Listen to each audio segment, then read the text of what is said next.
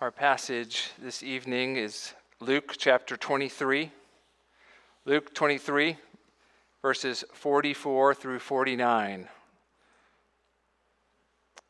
This is what Scripture says. It was now about the sixth hour, and there was darkness over the whole land until the ninth hour, while the sun's light failed and the curtain of the temple was torn in two. Then Jesus, calling out with a loud voice, said, Father, into your hands I commit my spirit.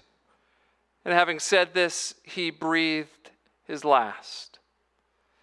Now, when the centurion saw what had taken place, he praised God, saying, Certainly this man was innocent. And all the crowds that had assembled for this spectacle, when they saw what had taken place, returned home, beating their breasts. And all of his acquaintances and the women who had followed him from Galilee stood at a distance, watching these things. This is the word of the Lord. Thanks be to God. Well, we are living in unusual times. There is no doubt about it. We've learned new words. Many of us are familiar with what it means to be on a Zoom call. Many more of us have learned that an epidemiologist is not someone that studies people's skin. We've become familiar with charts and graphs of infection rates and hospitalizations and even death lots and lots of death. This coronavirus pandemic has waged a heavy toll on our lives, hasn't it? As of the, the evening when we, I was preaching this, over 16,000 Americans had lost their life to this invisible enemy. Some might say, at a time like this, we should be thinking about the future trying to figure out strategies to survive or make life better for everyone, to be busy about creating a better tomorrow, maybe even just cheering up each other for one more day. Now, if, if any of there, if there's ever a time for us to forget about something dreary and so long in the past as Good Friday, this must be it. And yet, I sense that each of us know that is not the case. That what we need is not just a little more entertainment, another show about people that like tigers. It's not just another set of data and a, a line to show us that things are going to be all right. No, we need something more than that. We need to remember. Remember what happened 2,000 years ago on a little hill outside Jerusalem to remember the day when the sun stopped shining and an innocent man stopped breathing. We need to remember the day that the Son of God died. Because for sinners like us, nothing else really matters. Luke 23 44 through 49 gives us two reasons why we, more than ever today, need to remember that fateful day. Two reasons we must remember the death of Jesus. First, because when Jesus died, he died under the judgment of God. When Jesus died, he died under the very judgment of God. That's what he shows us in verses 44 through 46. Now, in the rearview mirror is already all the things that led to Jesus being up here on the cross. His betrayal by those closest to him, the schemes of the religious leaders that were threatened by him, the cruel pragmatism of the political leaders, uh, the Roman officials in his day, and then the very cruelty of the Roman soldiers mocking him, beating him, and forcing his ruined body up onto that cross. And it's at this point where we start to have the, the question asked what is it that is actually happening here? What's happening as Jesus is hanging there, dying on this cross? Oh, certainly we've had plenty of opinions along the way. Some people have thought that he is getting what he deserves as a blasphemer. One of the men hanging next to him, a criminal himself, thought that Jesus was someone to be mocked in this moment. We'll see in just a moment that a number of people are going to come to a very different conclusion, but but at this point, what's most important is that God Himself comments on what's happening to Jesus. God uses the cosmos to comment on the death of this man.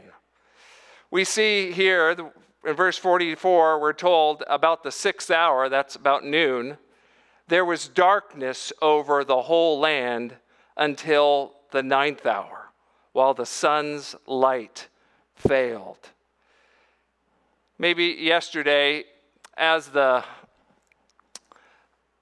that powerful storm came through, you looked up. You might have saw the foreboding look of the sky, that dark, unnatural darkness that tells you that something really bad is brewing. Well, there was something far worse happening at this moment. The Middle Eastern sun failed to shine. That, that cycle of the sun coming up, shining, and, and going down, it was suddenly broken, abruptly broken, for three whole hours in the midst of the day. Why? Well, the very judgment of God was being poured out. Down through the prophets, darkness is associated with God's judgment. The day of the Lord the day of God's judgment coming upon this world is described as a day of darkness, not light. The cosmos itself is commenting, telling us that the God, the creator of all, is pouring out his judgment. Now, the only question is on who? Well, certainly his judgment is being poured out on those who did this to Jesus. At this moment, there are a group of men whose who are being sealed in their judgment, men with much power, with much to lose, who cared about that power so deeply that they were willing to murder an innocent man. The darkness of the sky communicates to us God's judgment upon these men that is coming. And yet, there's something even more significant than judgment on wicked men happening. Because in the midst of this darkened sky, there hangs a ruined, broken man. And that man himself experiences the judgment of God in his person. The skies testify to the darkness of the wrath of God that Jesus experiences hanging there on the cross. So, this is a time of judgment. It's also a time of accomplishment. You see that in the second half of verse 45. The sunlight failed, and the curtain of the temple was torn in two. Luke doesn't tell us this, but Matthew does. That curtain was torn from top to bottom. The temple uh, was a place for God's people to come to worship. God had given them very specific rules, however, they were to do so. There were different chambers in the temple.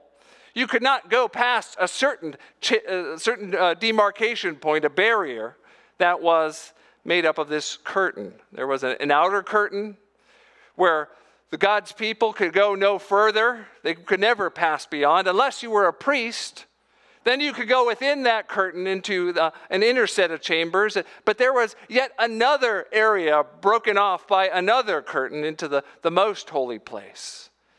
I think it's this inner curtain that was torn in two, the, the barrier that was meant to represent God's presence, shielded from his people, now ripped open.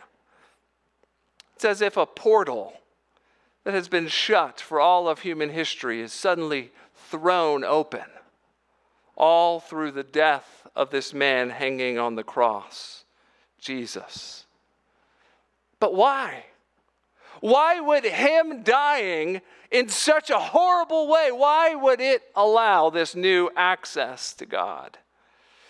Well, Luke tells us in the second, the second reason we need to remember Good Friday. That's in verses 46 through 49. Because Jesus died under the judgment of God innocently. He died innocently. This has been a theme running through this whole section in uh, Luke 23 the innocence of Jesus. Pilate and Herod, they know Jesus is innocent, so they actually try to find a reason to let him go. The religious leaders that are trying to have him killed, deep down, they know he's innocent, but they care more about protecting their power than they do about justice. Even the criminals hanging with him there next to him on the cross, one of them mocks him, but the other one declares that he is in fact innocent, unlike they are. Well, there's one more set of witnesses that Luke gives us here to the innocence of Jesus. We're going to take them in reverse order and see how each of them show us something of the innocence of the Son of God as he dies. Look, down in verse 49. First are his friends and his acquaintances. They're standing far off. People that have known him for a long time and come to love him, they can't bear to be close to what's happening. They know he doesn't deserve this. They know there's nothing they can do to stop this. They're watching their very dreams be shattered into a million pieces that can't possibly be picked up. All they have is sorrow and the, the ability to watch this injustice from a distance.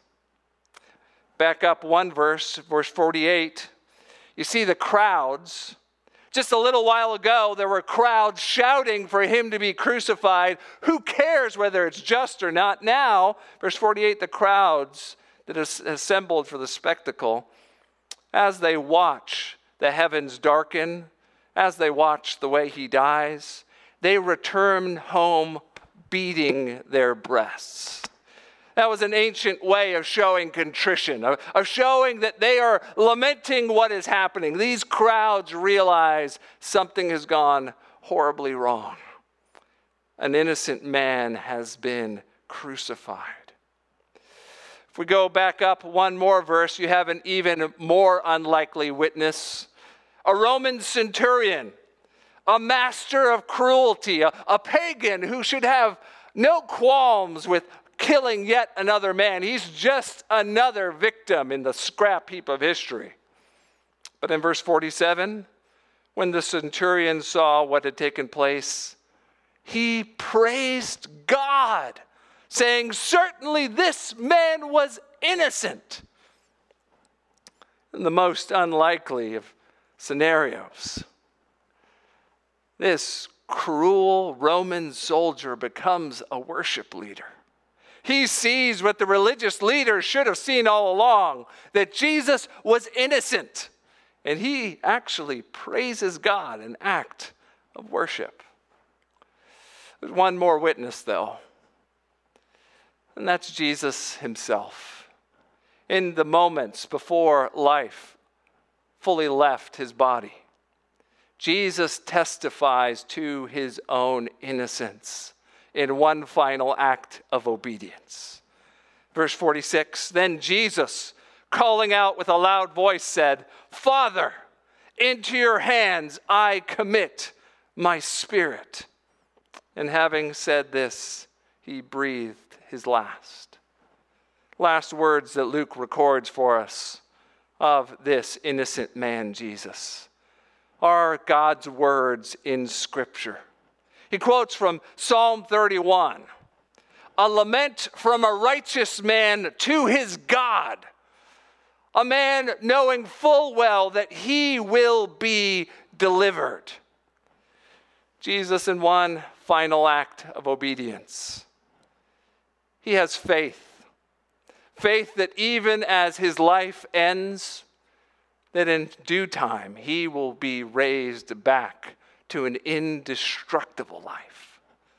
Even as the sun sets on his earthly life, Jesus looks forward to the bright rays that will radiate out from his face in his resurrected glory. In this final moment, he knows himself to be the obedient son, perfectly innocent and perfectly obedient to the very end. See, brothers and sisters, the reason we need to remember Good Friday, even eh, in the midst of a global pandemic that is causing so much death, is because there's really only one death that matters. One death that can secure an eternal future for all of us, and that is the death of Jesus. On Good Friday, we remember the innocent Son of God, the very Son from heaven who came to this earth on a mission a mission to live and a mission to die, to give his life in the place of not the innocent, but the guilty, to bear the weight of their sins in his own body, to experience the very judgment they deserved, and to do so in their place. We call it Good Friday because Jesus did not shrink back from this moment. He didn't fail. No, he was faithful to the end. And in so doing, he gave full sacrifice for God's sins. As the priests in the temple, year after year, would bring an unblemished sacrifice to atone for the sins of God's people, Jesus on Good Friday gave his perfect life as a sacrifice once and for all for sinners. This is how we know the love of God. While we were sinners, Christ, the innocent Christ, died for us.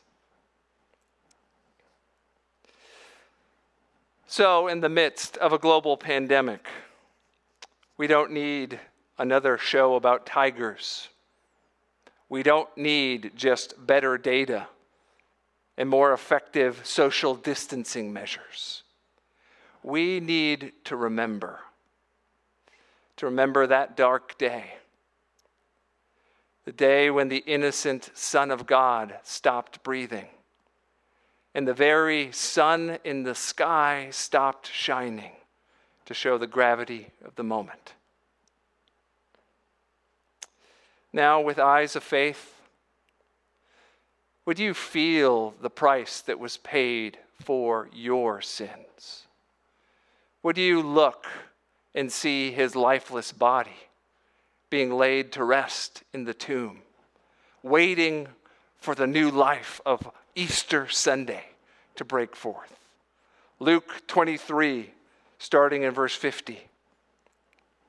Now there was a man named Joseph from the Jewish town of Arimathea he was a member of the council, a good and righteous man who had not consented to, the, to their decision and action.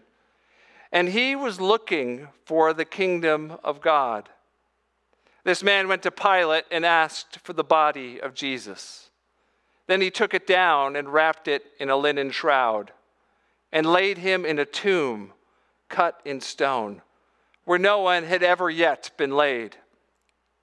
It was the day of preparation and the Sabbath was beginning. The women who had come with him from Galilee followed and saw the tomb and how his body was laid. Then they returned and prepared spices and ointments. On the Sabbath, they rested according to the commandment. Brothers and sisters, let's remember that darkest of all days when the sun ceased to shine and the innocent Son of God ceased to breathe. All for sinners like you and me. Let's feel the weight of justice, of what it took for our sins to be paid for. Let's do this in remembrance of Him.